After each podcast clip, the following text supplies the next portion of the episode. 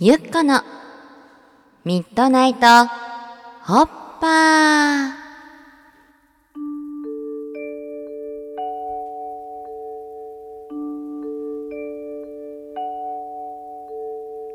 皆さんこんばんは。ラジオパーソナリティのゆっここときさらぎゆうこです。ゆっここの前お風呂上がりに足の指の爪を切っていたんだけどその時初めて自分の足の指をまじまじと見たんだ。ゆっこの足の指は親指よりも人差し指の方がひょろりと長いギリシャ型っていう足の形でこれは日本人にはあまりいなくて欧米人の方が多いらしいんだけどその時思ったの。私のおばあさんのおばあさんのおばあさんあたりに欧米人がいたのかな？って。 English を speak している欧米人。わあ素敵だなゆっこ昔スワヒリ語は勉強したことがあるんだけどこれを機に English を study してみようって思ったよ。さていただいたお便りを読みたいと思うよ。ラジオネームもちっとプニキュアゆっこ姉さんはじめまして。私は一人暮らしの31歳でスポーツインストラクターをしています。すごく小さなことなんですがどうしても乗り越えられずに困っていることがあります。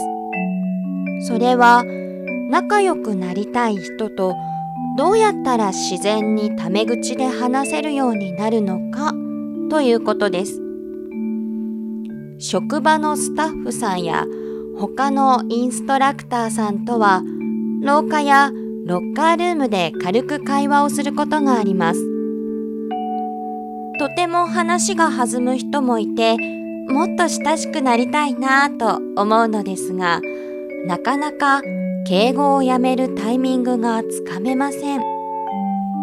自然にタメ口になってもっと肩の力を抜いて話せるようになるためにはどうしたらいいでしょうか？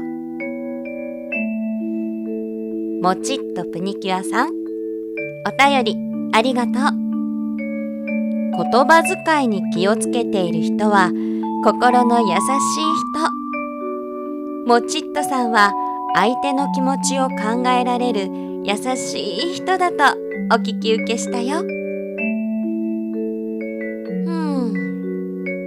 そうだな。ゆっこなら徐々にタメ口にしていくかな。例えば「おはようございます」だったら最終的には「おはよう」になるように「おはようございます」から始めて「おはようござい」「おはようござ」って一文字ずつ減らしていくの。そうすると自然に「おはよう」って言えるようになると思うよ。